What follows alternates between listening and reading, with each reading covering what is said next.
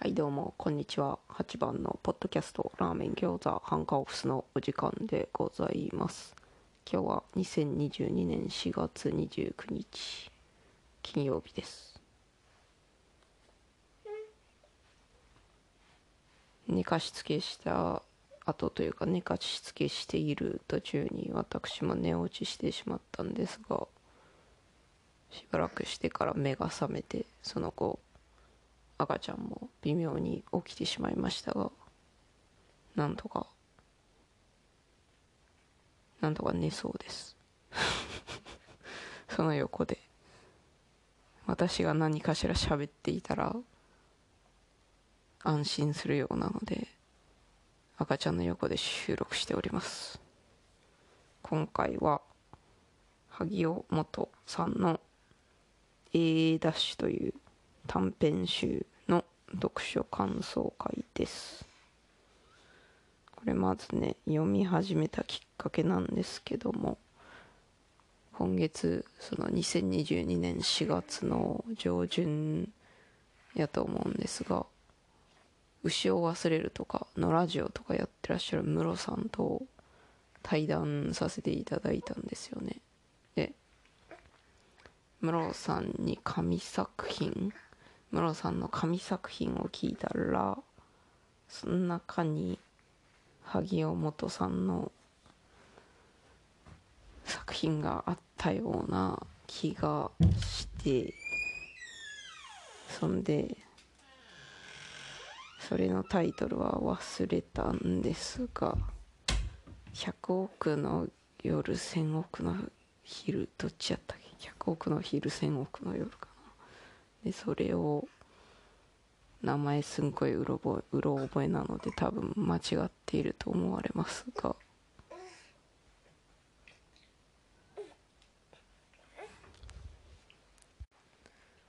それをね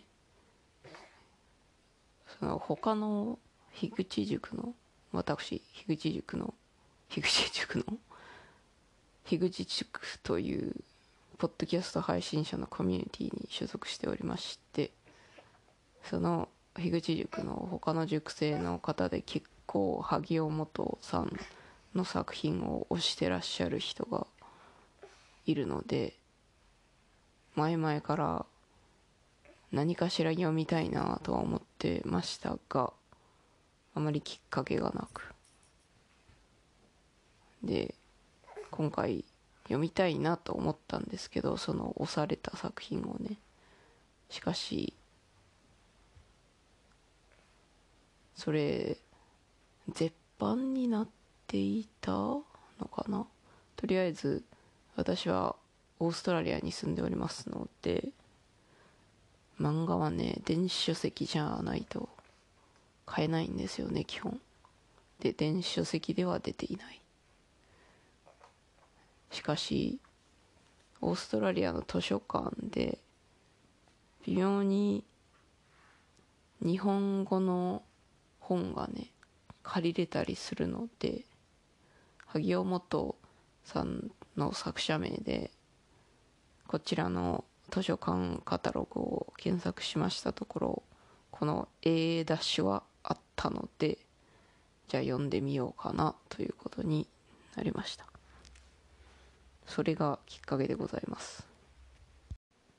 それでこれ多分ネタバレしないとまともに感想を語れないのでネタバレをしていきますがすでに読んだよという人とネタバレ大丈夫ですよという人だけ聞いていただければよいかと思います。それで明日図書館に行ってこの本返そうと思ってるので読書感想会を早めに収録しておきたいぜということで今やっている感じです。例によってねなかなか本を読む時間がなくてね2週間か3週間ぐらいかけてゆっくりちびちび読んでいてようやく読み終わりました。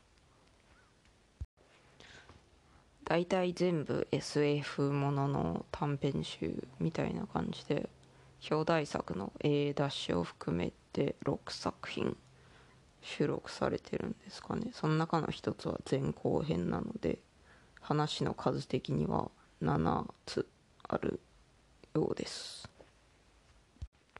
それでは掲載されてる順番に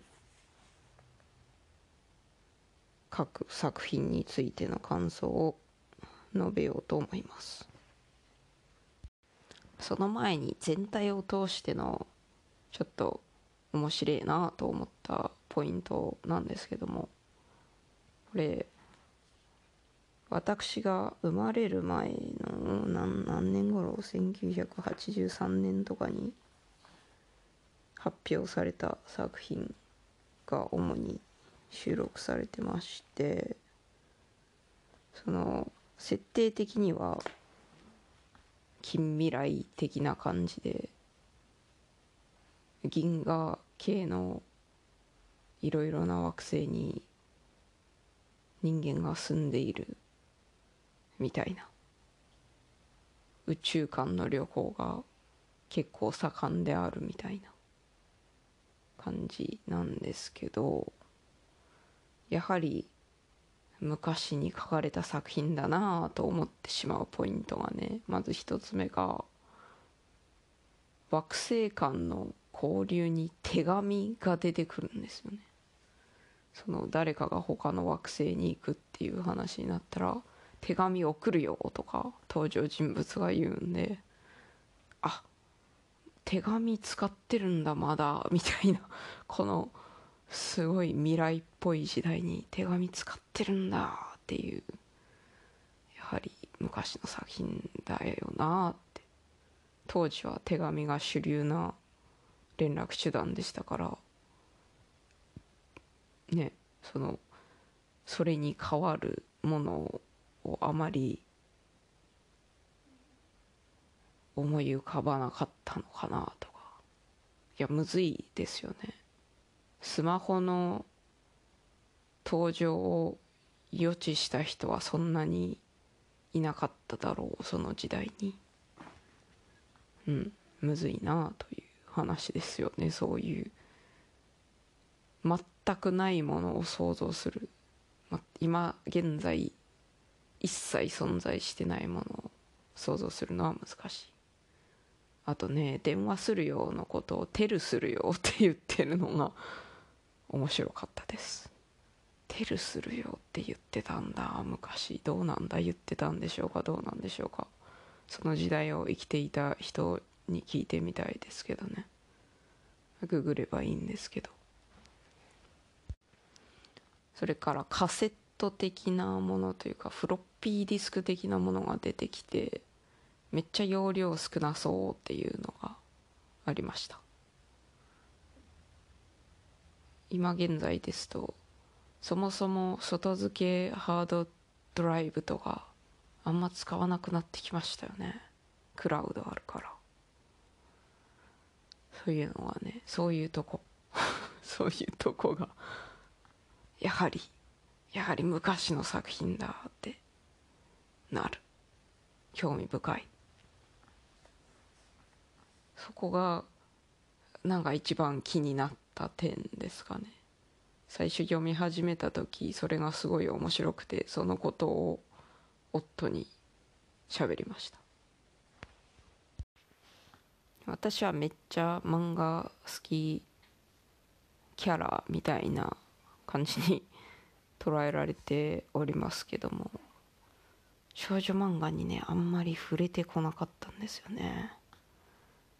だから萩尾元さんでめちゃくちゃ何少女漫画の神様みたいな立ち位置なんですかね。知らないんですけど。ググれよいう話なんですけど。で一切一切読んでこなかったんですよね今までね。うん。だから初初萩尾元作品ですよこれが。で絵柄はめっちゃその私が少女漫画的だなと思う絵柄のお手本みたいな感じですね。昔の少女漫画的だなって感じ。あベルサイユのバラはなぜか家にあったかもしれない。そう。母がねちょっとだけ少女漫画持ってたかもしれなくてそれを読んだかもしれない。しかし「ベルサイユのバラ」はね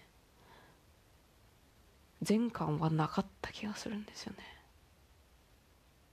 一巻一巻というか一つあったようなどうだったんだろうか。その辺お母さんというか母とか弟の大勢さんあたりに聞いてみたいところですね。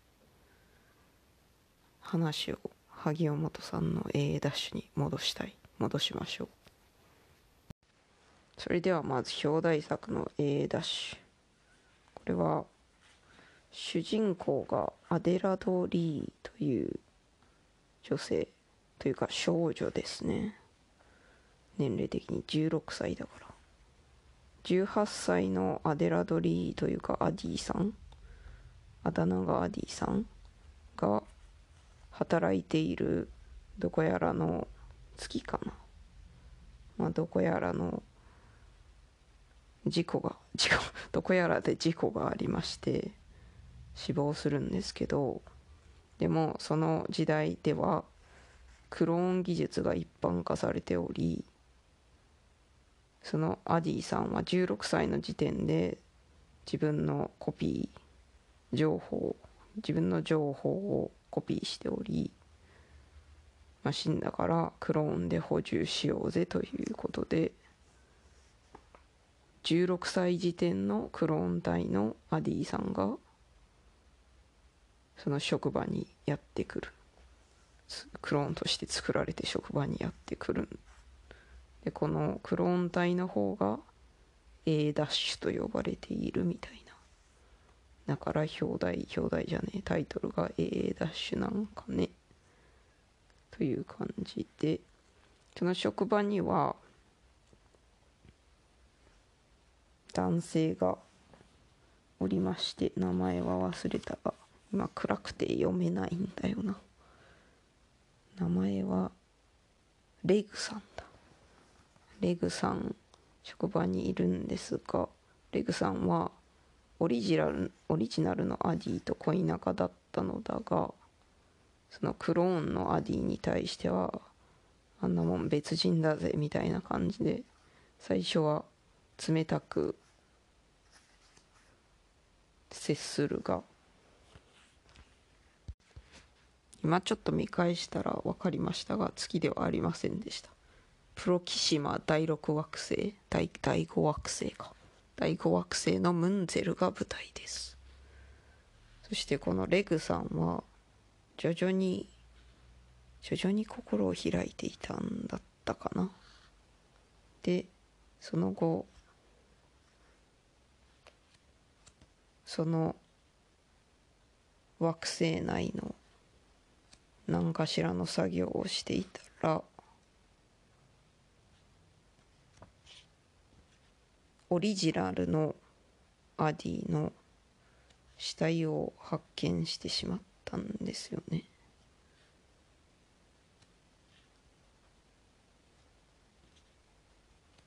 何らかの作業をしていたのかどうなんだそれでどこかクレバスに落ちたんだったかな。まあいいや。死体を発見してその時点ではそのクローンのアディに割と好意を抱き始めていた感じだがそのオリジナルを見てもうその惑星でのミッションに参加するの無理だわみたいになってで他のところに転属する。しかし2年後かな？あ違う半年か1年したら戻ってくるって書いてあるから。その後レグさんは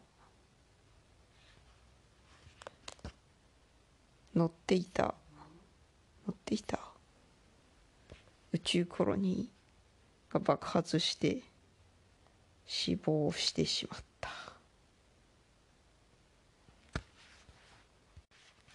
そしてこのレイグさんが話の終盤でまたオリジナルは死んでしまったがクローン体として配属されてきてこのクローン体のアディと出会うという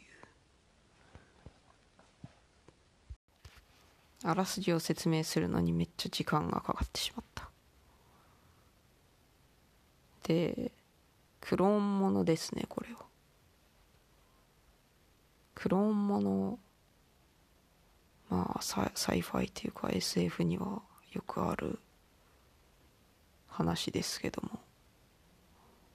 このクローン体のアデラドリーがその職場にやってきた時初めてやってきた時ほぼみんなが「やったアディが帰ってきたぜ」みたいな感じでお祝いムードなのがなのだがこのかつての恋人のレグだけあんなのは違うぜみたいなのがなんかねよかった。よかったのか。もしクローンクローンを使うことが一般化されていたら私はどういう反応をするのだろうか。現時点での私の知識では知識というか今の私からするとやはりクローンはクローンであって別の人だよなみたいな感じがします。とりあえずその記憶とかもコピーされてるんですよね。記憶私の全く同じクローン記憶も持ったクローンがいたらそれは何なんだ？その2年前とかじゃなくてこの時点でのクローンを作れたとしたらそれは私なのか？作中ではその2年前とか3年前とかそんな感じになってますけどそれだったら違うよな。違う人ですよ。現在の私とは全く違う。全くじゃないな。記憶はその3年前までの時点まで一緒だが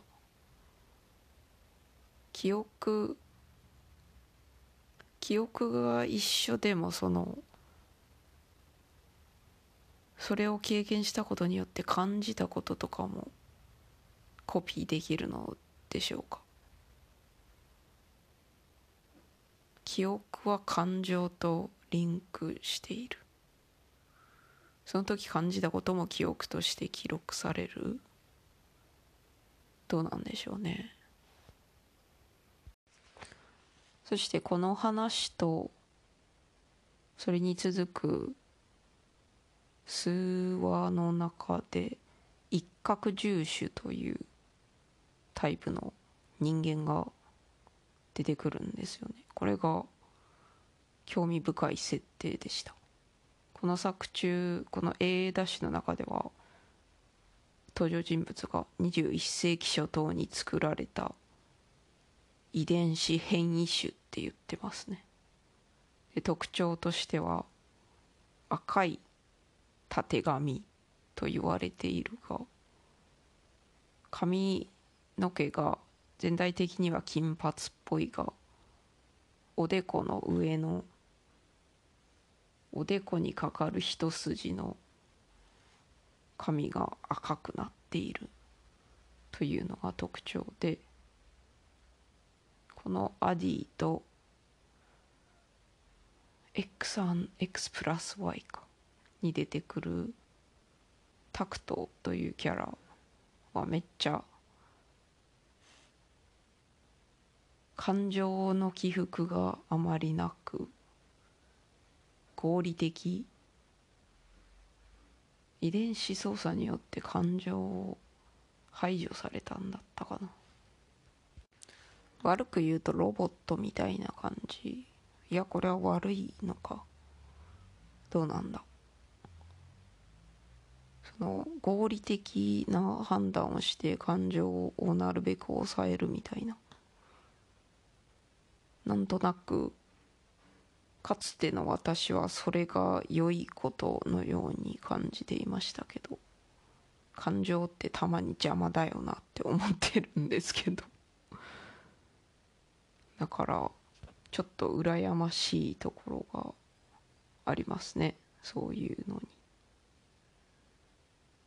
でも感情が一切ない一切ないわけではないんだがほとんどないみたいなのってどうなんだろうねっていう。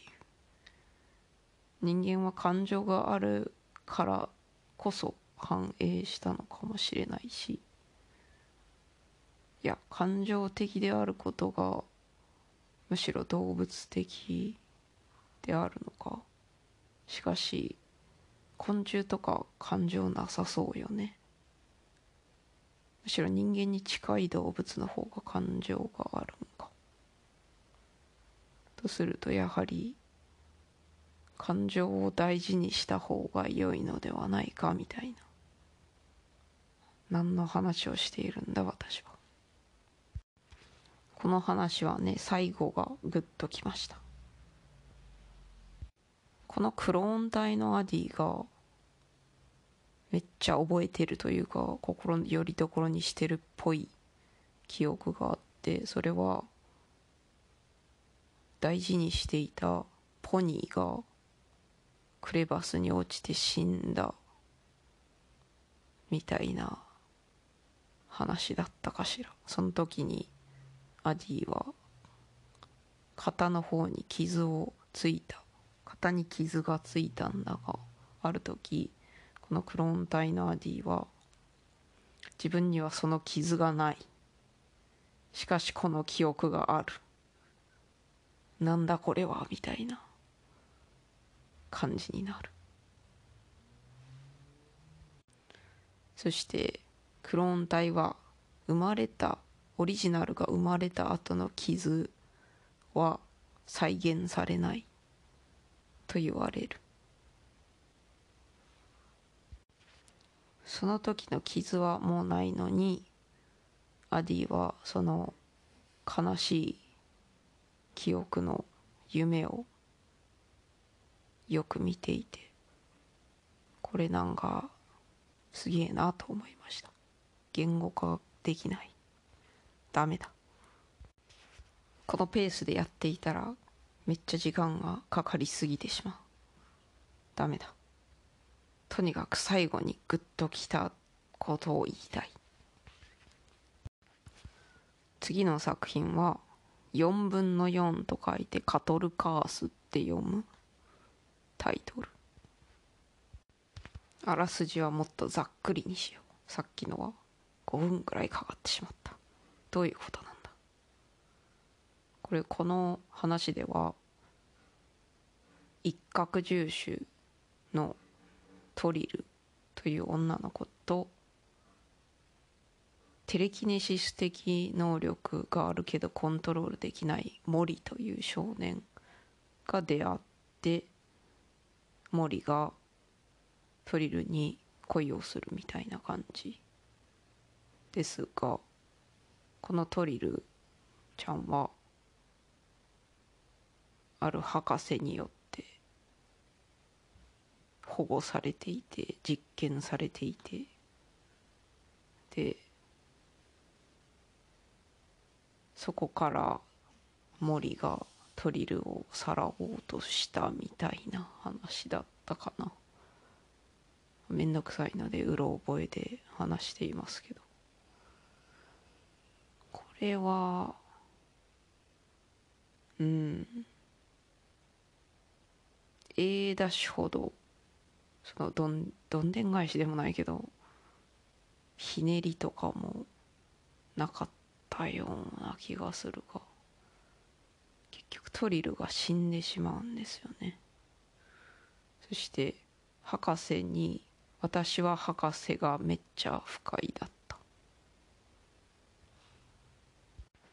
この博士がさ最低でも40歳ぐらいには行ってそう。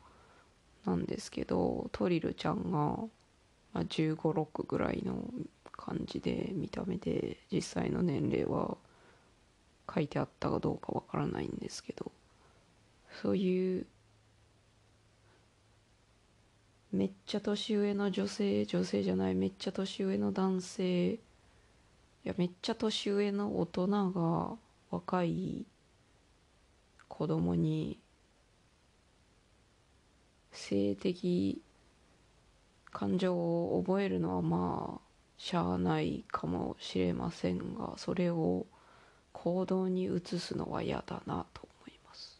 そしてこの養父的な立場からそれをするっていうのがめっちゃ嫌だなってすごい不快でした。あと私はハッピーエンドに慣れすぎているところがあるからなんとなくハッピーエンドになるんかなと思ってましたがそんなことはなくて非常だなと思いました。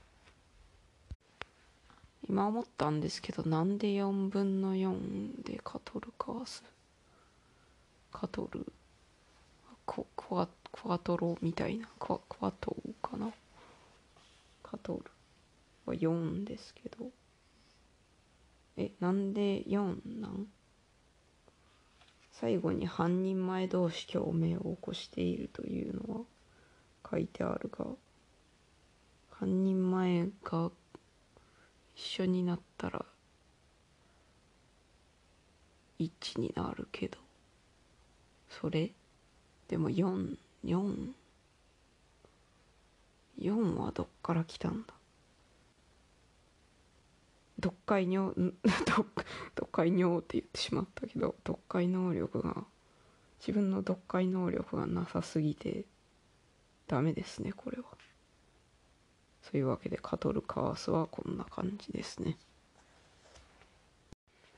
こんな感じって言ってから思い出したけどトリルちゃんが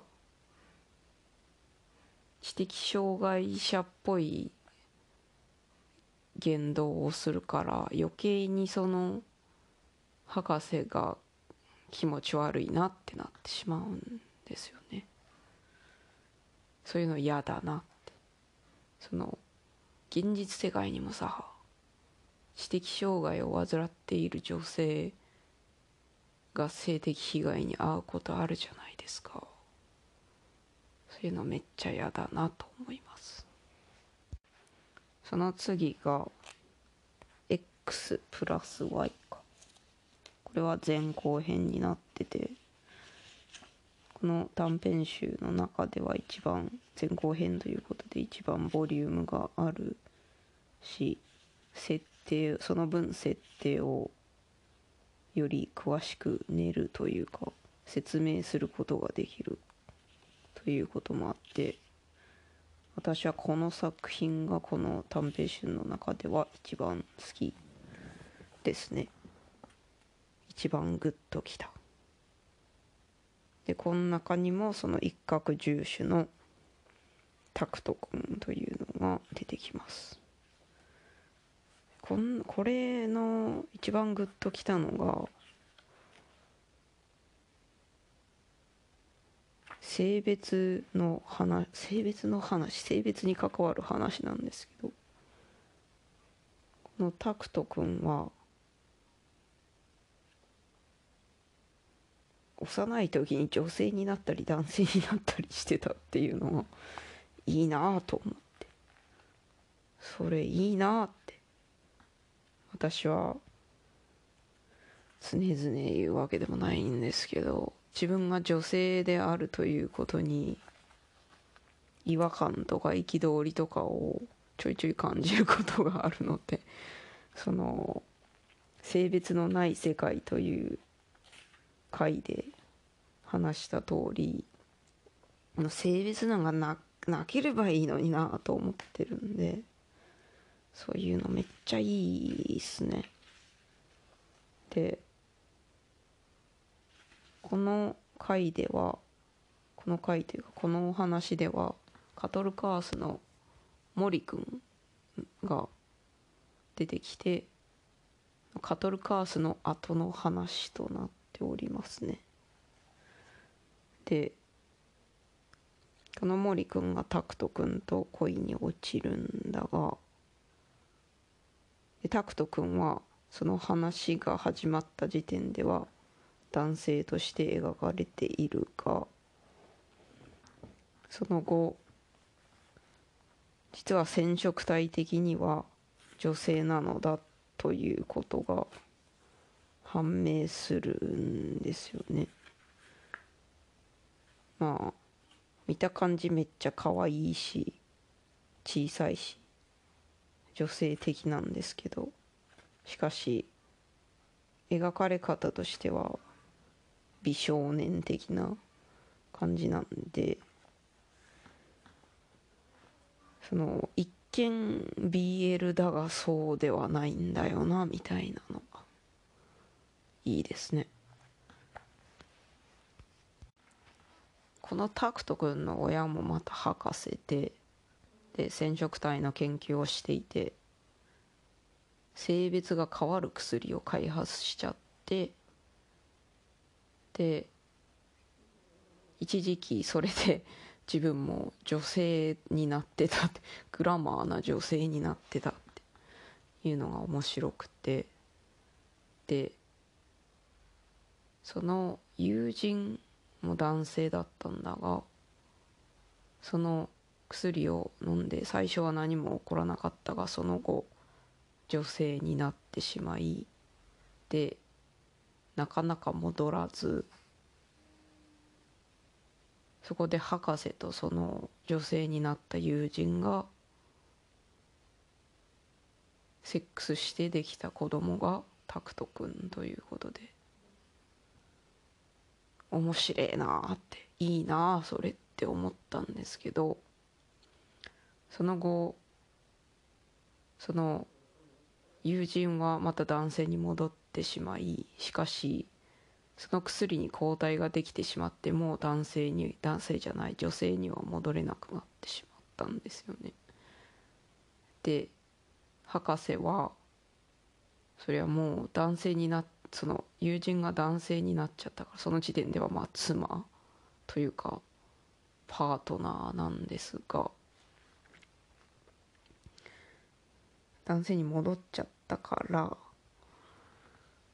女性として愛せないですよね。だから他の女の人たちと遊び回ったりしてでこのパートナーは病んでしまって自殺したんかな？今その箇所を読み返しましたが。この友人というかパートナーの名前はマーブルですね。マーブルは出産のタクと出産の1年後男に戻ってしまったのか。で女に戻りたかったけどできなくて絶望してアルコール中毒になりヘロイン中毒になりタクトが6歳の時に自殺したのか。なるほど。これはきっついな。でそのマーブルが博士の恨み事を言いながら死んでいくところをタクトが見ていた。怖い。これはきつい。これはトラウマになる。しかしこのめっちゃ未来的な時にヘロインが流通していたのか。ヘロインすげえ。とちょっと思ってしまいました。もともとタクト君はメリメという女の子この人は女の子というか女性か？年齢は知らない。この女性は有名人と結婚したいという夢があったから。でタクト君は有名人になるかもしれなかった結婚しようって言ってたんですけどでも結局タクト君は森君と一緒になってでカトルカースでは悲劇で終わったんですがこの X プラス Y ではタクト君と森君が一緒になって幸せそうになってよかったです。このまま幸せに生きていってほしいなと思いました。次の話が「ユニコーンの夢」っていうやつなんですけど最初の語り口がなんか童話っぽい感じであんまよくわかんねえなと思いながら読んでてこの短編集の中では一番よくわかんねえなと思いました。あんまり好みではない。でユニコーンが出てくるんですけどそしてユニコーンは人に未来の夢を見せる、まあ、予知夢みたいなのを見せるという設定があり。ただねユニコーンが出てきたらあちょちょっと前何数年前かな。に読んだ漫画で「天地創造デザイン部」っていうのがあるんですけどこの漫画ではいろいろとこの実在する動物やばくねみたいなのとか実在しない動物は何で無理なのかみたいなのについて学べるんですけどユニコーンはね無理なんですよねいろいろと。日本日本じゃない。地球現在の地球ではおおよそ無理だいぶ無理な生命体なのでなんかそれが気になってユニコーンいるんやみたいな。ユニコーン実在する世界なんだすげえみたいな。どうやってるんだろうって。いうのが気になってあんま話に集中できなかったんですよね。そういうこともある。あんまよくわからんかった。そしてまた悲劇的な終わり方やしな。悲劇は基本そこまで好きじゃない。そりゃうん。自分が悲劇にあったら嫌だもんね。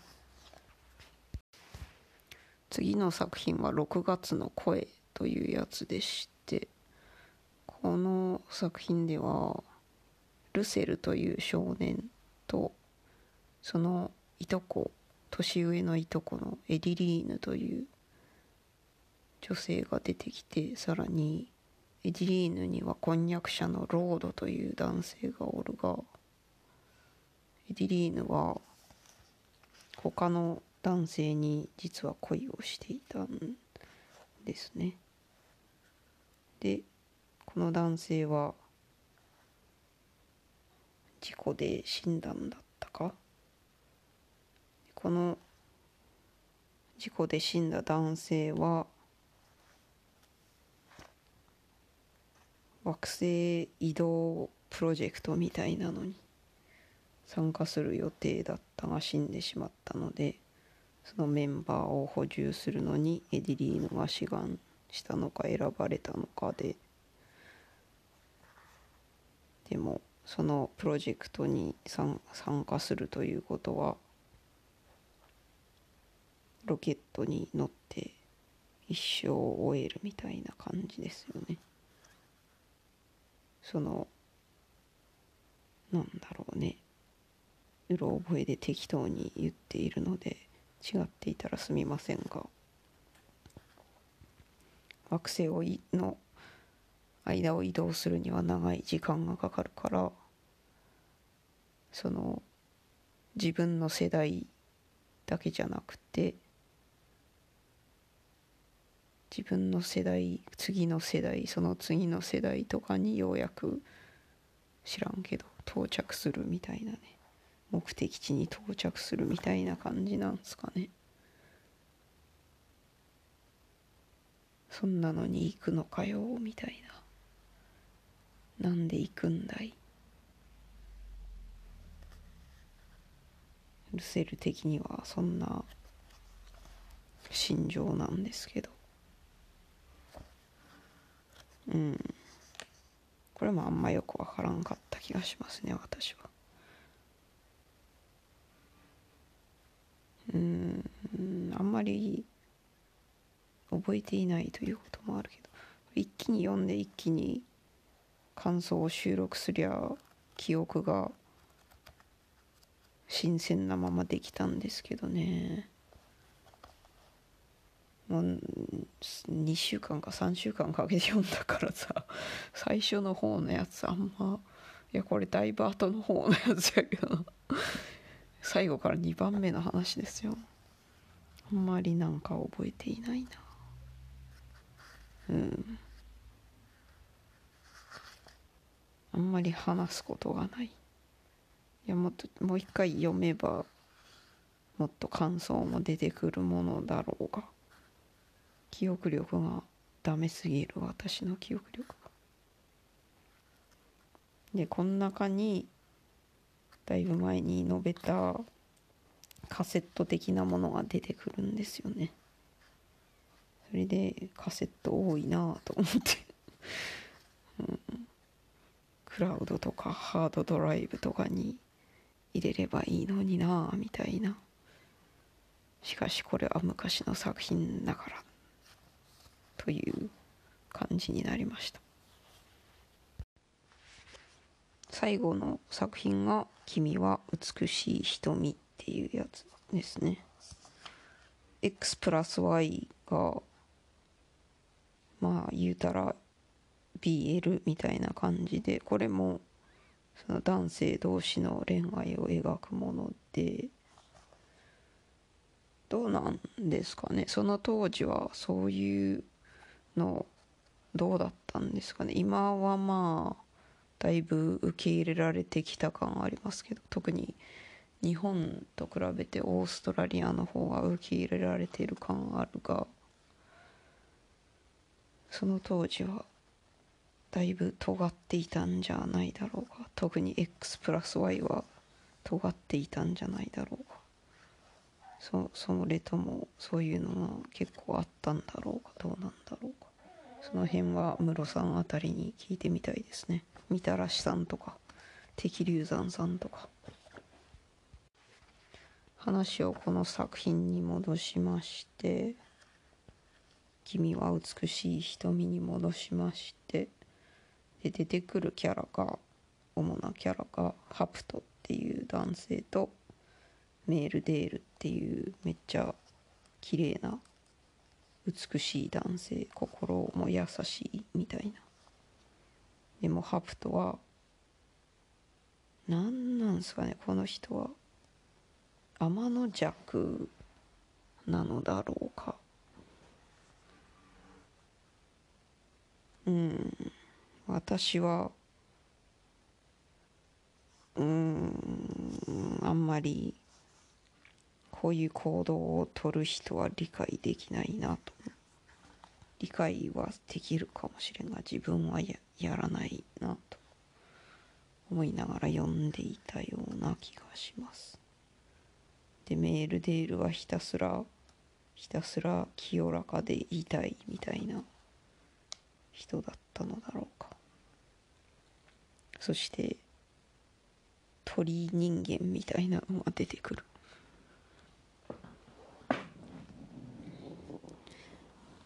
でこういうさこの鳥人間めっちゃ人間みたいな見た目なんですけどでも耳みたいなとこに羽が生えてる感じで一応空も飛べるっぽいぞ。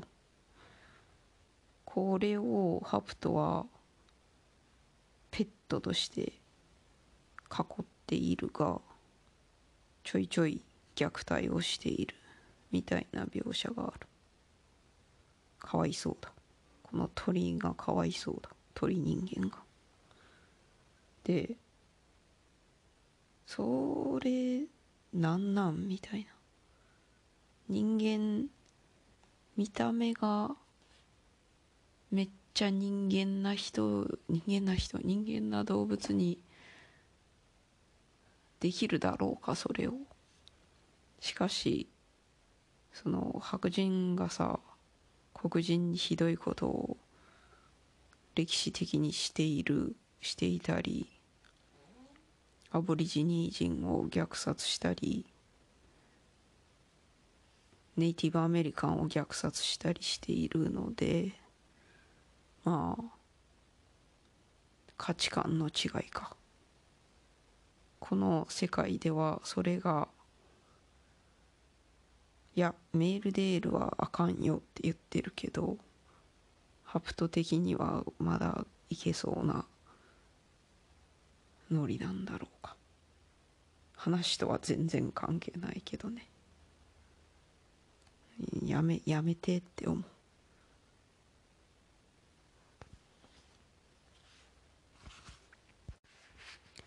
この鳥は他の人に夢を見せるんだがでハプトがこの鳥を鳥にひどい仕打ちをしているからメールデールこの鳥を引き取って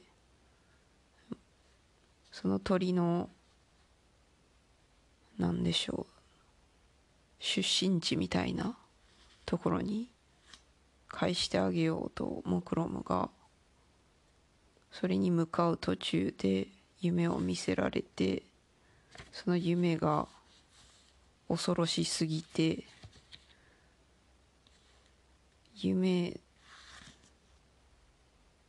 寝ている時にこの鳥をぶち殺してしまうという。これはきつい。メールデール的にはこれはめっちゃきついよなってなるんですけど。でハプトはメールデールと幼なじみかなんかでずっとメールデールのことが好きなんやけどもそれを言えない。しかしこの鳥が死んだ後メールデールは自分の耳を切り落とすんですよ この汚れ自分が汚れているのがたまらないたまらなく嫌なんですよね。でハプトはこのメールデールの美しい瞳が大好きなんだが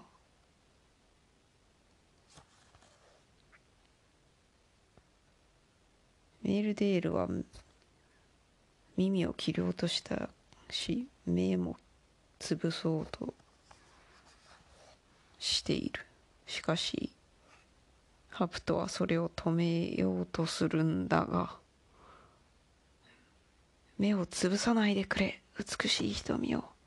美しいメールデールって言ってそのそれを聞いたメールデールとハプとめっちゃ見つめ合って大丈夫そうなのに次のページでメールデールが目をつぶし上がるのが衝撃でした。でハプトが「なぜだ今言ったばかりなのになぜだ悪いのは私なのに」って言ってるけど本当なぜだ？って思ったいや今えー、えー、どどうして？ってなったけどメールデールは耐えられないんですよね。自分が汚れていることに。メールデールが目をつぶしてしまったのでその死んだ鳥の目が移植されるんですよね結果的に。ハプトはそれをやめろという殺した者の命を移植するんじゃねえみたいなこと言うんですけど結局移植されてどうなるんだろうみたいな感じなんですが最後にそれをメールデールは受け入れているっぽい。これねこの話の終盤多分急いで読んだかなんかであんま覚えてなくて最後のページを全然覚えていない。どうしたんだ私は。その次の浦沢直樹さんのエッセイはある程度覚えているのにどういうことなんだ？この話もねもし面白かったです。若干のそのなんだショッキング。全体的にショッキングなことばっかり起きているなこの短編集。大体ショッキングですね。ショッキングというとドロヘドロのあのゴキブリの名前は何だっただろうか。ジョンソンだ。ジョンソンのことを思い出してしまう。ショッキングってしか言えないんですよジョンソンは。ジョンソンだったっけ？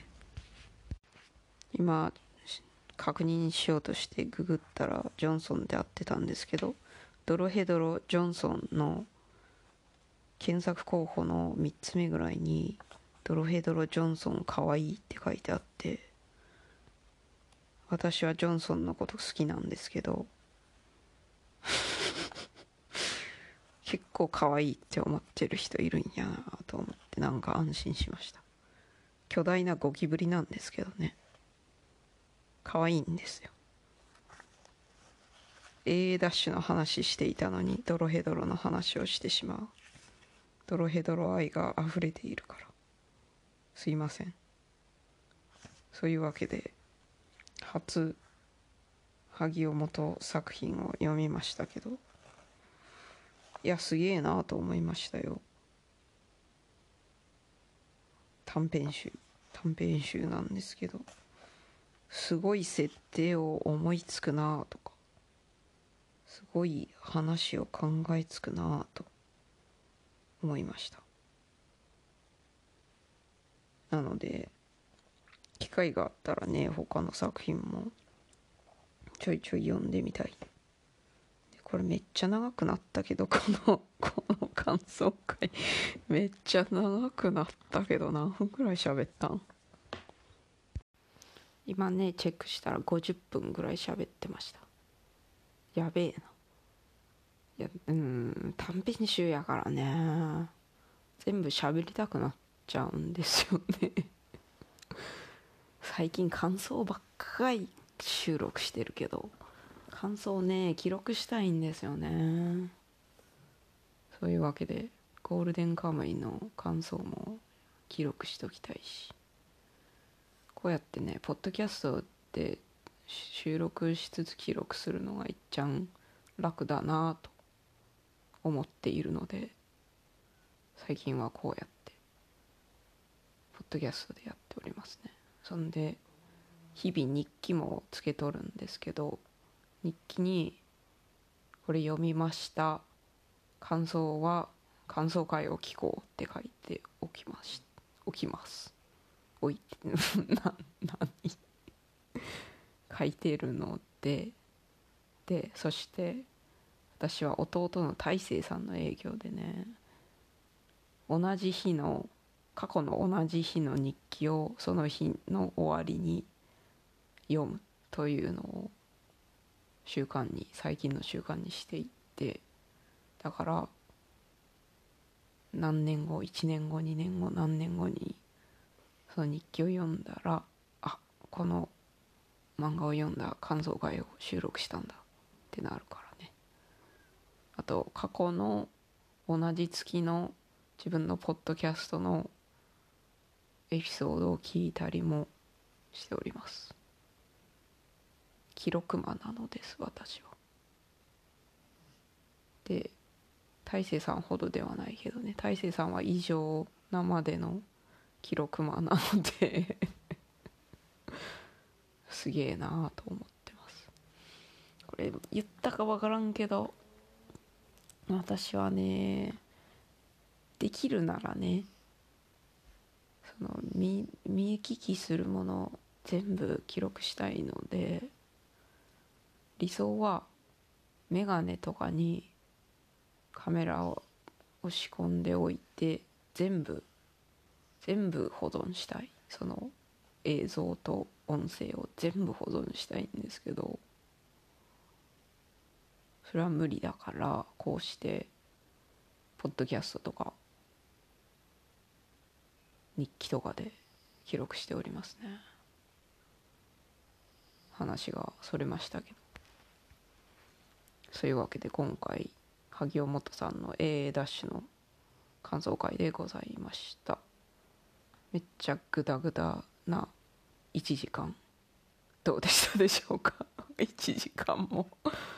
あなたの時間を無駄にしてしまいましたけどもね。これを最後まで聞いてくださってありがとうございました。さようなら。